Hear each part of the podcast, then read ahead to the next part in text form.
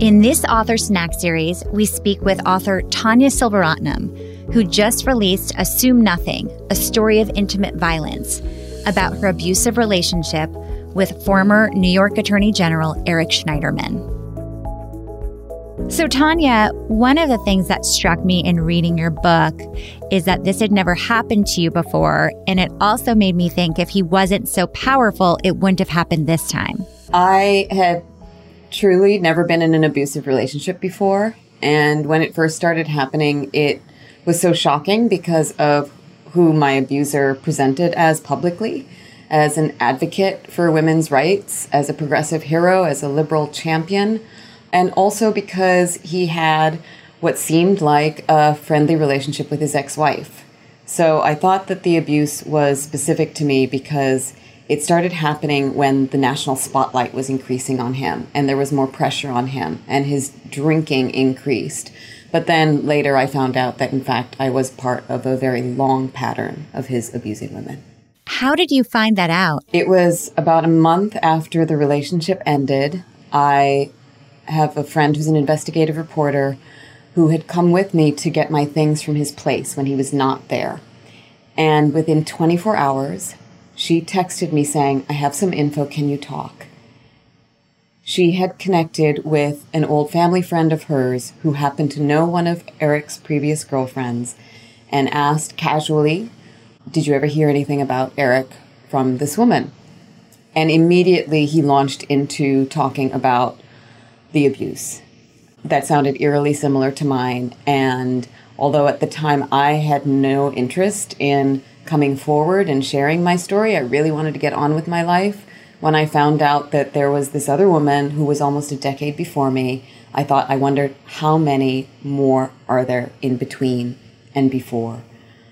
So that's how I found out. It was like the universe sent me the sign. And I'm still kind of amazed at that cosmic convergence. And it was painful to think about coming forward, but I also knew that I had to. When you had this book come out, again, you didn't want to be known as the sexual assault victim of, you know, New York's attorney general. So how did you reconcile that and what has happened since? I wrote the book because I had so many people reaching out to me, sharing their own stories of intimate violence. And I wondered, why aren't we able to talk about this? You know, why aren't we able to talk about these difficult experiences that are so common when you hear the statistics that one in four women will experience some form of intimate partner violence in their lifetimes? I really wanted to, you know, as I say the book in the book, split the world open by sharing our stories because by sharing our stories we take the shame and the stigma out of it because the shame and the stigma leads to the secrecy, which prevents us from healing and also prevents us from finding solutions. So I wanted to shift the perception of what a victim looks like. It's uncomfortable for me to keep talking about the subject, but I also hope it helps people. Were you ever physically afraid after you told your story? I was terrified uh, because my abuser was the top law enforcement officer in New York State. And until I came forward, and even right after I did, I believe that you can't anticipate how much someone will snap when they feel their power being taken away. And because I've had m- many friends who have been threatened with physical violence, with having their careers and reputations ruined by powerful abusers. But I really had to kind of put my faith in the universe and surround myself with friends and loved ones and a community of support, my coven, um, so that I felt protected by them, that they would have my back. There's such a contrast between how independent you are as a person and the situation you found yourself in. How did you reclaim your feeling of safety, of moving around in the world safely? It took time. It's still taking time because I was uncomfortable being visible. I was uncomfortable being out in public.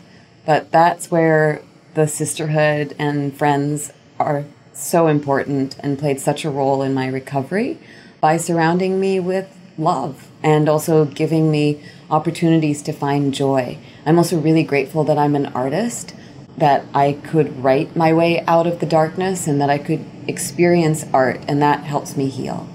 so those are just some ways that I found a way to go from being a victim to a survivor to a thriver. And it is an ongoing process. Has Eric responded to the book? He has not responded to the book, but it was soon after the book came out that an investigation into his actions was concluded.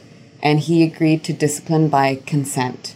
He agreed to um, confirm the veracity of the allegations against not just myself, but two other women who were part of the original investigation by Jane Mayer and Ronan Farrow. He was disbarred for a year while he has to undergo mental health counseling. So I take that in part as a response. And how did that make you feel? I felt like I could, my shoulders went down. I felt like I could breathe. I felt like I could walk a little bit lighter do I feel that justice was served? I felt that the justice was served based on the facts present in the investigation, but I feel that more needs to be done because disbarment for a year, uh, while it sends a strong message that the state of New York takes egregious personal conduct very seriously, I feel that in some ways he's still getting away with it because he can get on with his lives while his victims have to deal with the trauma for the rest of their lives. So there might be other ways that uh, that justice can happen, and I'm considering those ways now. One of the things that you share in the book is how many friends and family members kind of noticed certain warning signs and were uncomfortable with his behavior towards you. In hindsight, was there anything they could have done to help you get out of there sooner? Part of the reason why I wrote the book is to encourage bystanders to be upstanders. My friends supported me as much as they could based on what I was telling them. But because I wasn't opening up to them for a long time about the intimate violence, uh, it's a difficult thing to talk to a friend about when you suspect that they might be going through abuse. So I feel that friends can be a lifeline to a victim and don't be shy of the conversation. Be non judgmental, be a good listener, and also have resources at your disposal that you can pass along to your friend in case they are in an abusive relationship and need to find ways to get out. What kind of resources would those be? There are so many organizations and helplines that serve different communities, and uh, I'm very proud that the book has an appendix with dozens of organizations listed. I had a friend who did ask me tough questions that elicited responses that I did not know I was going to give. Uh, one question was, Does he hit you? And when I said yes, she knew that she was not equipped to take me past that point, and so she asked if I would be willing to speak with a domestic violence expert who was a friend of hers, and I said yes.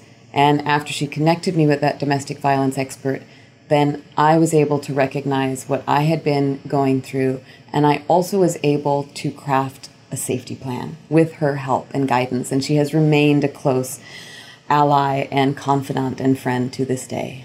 Your mom's reaction to you coming forward was quite strong. What was that like for you? I was sad, but I also recognized the pressure it put on her to have her daughter so public in that way. And also, it was triggering for her. You know, she herself experienced horrific domestic violence at the hands of my father.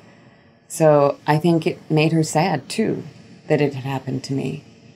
But I hope that mothers and daughters are able to engage with each other in conversations about this.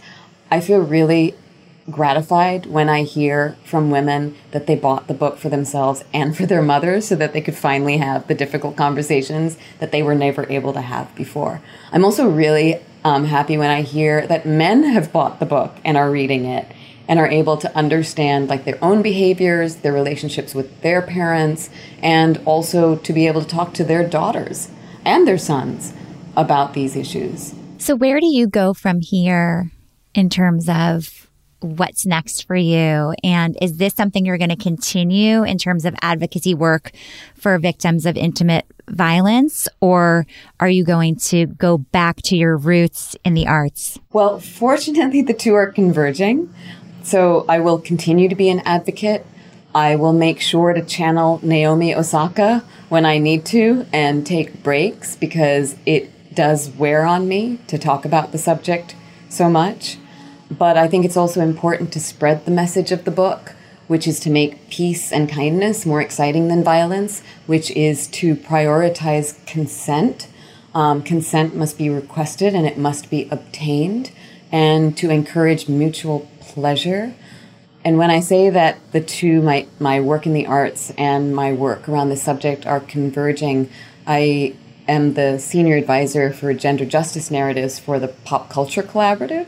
So I am finding ways to shift the narrative waters around gender justice, which is not just about women, but tied to all forms of oppression, to immigration, LGBTQAI plus rights, disability, immigrants, um, and and and racism. So working on that, and then also the book is being turned into a television series, which which is an unexpected outcome. I did not plan for it to be turned into a series, but I was very fortunate that ABC Signature and Disney Television, with Joanna Coles as executive producer, optioned the book and are turning it into a series because then it means it'll reach a whole different audience than the book than the book will. In terms of your personal life today, how did the relationship impact how you're viewing your future relationships? And are you in a relationship now? I'm not in a relationship now, but I do feel like it's summertime.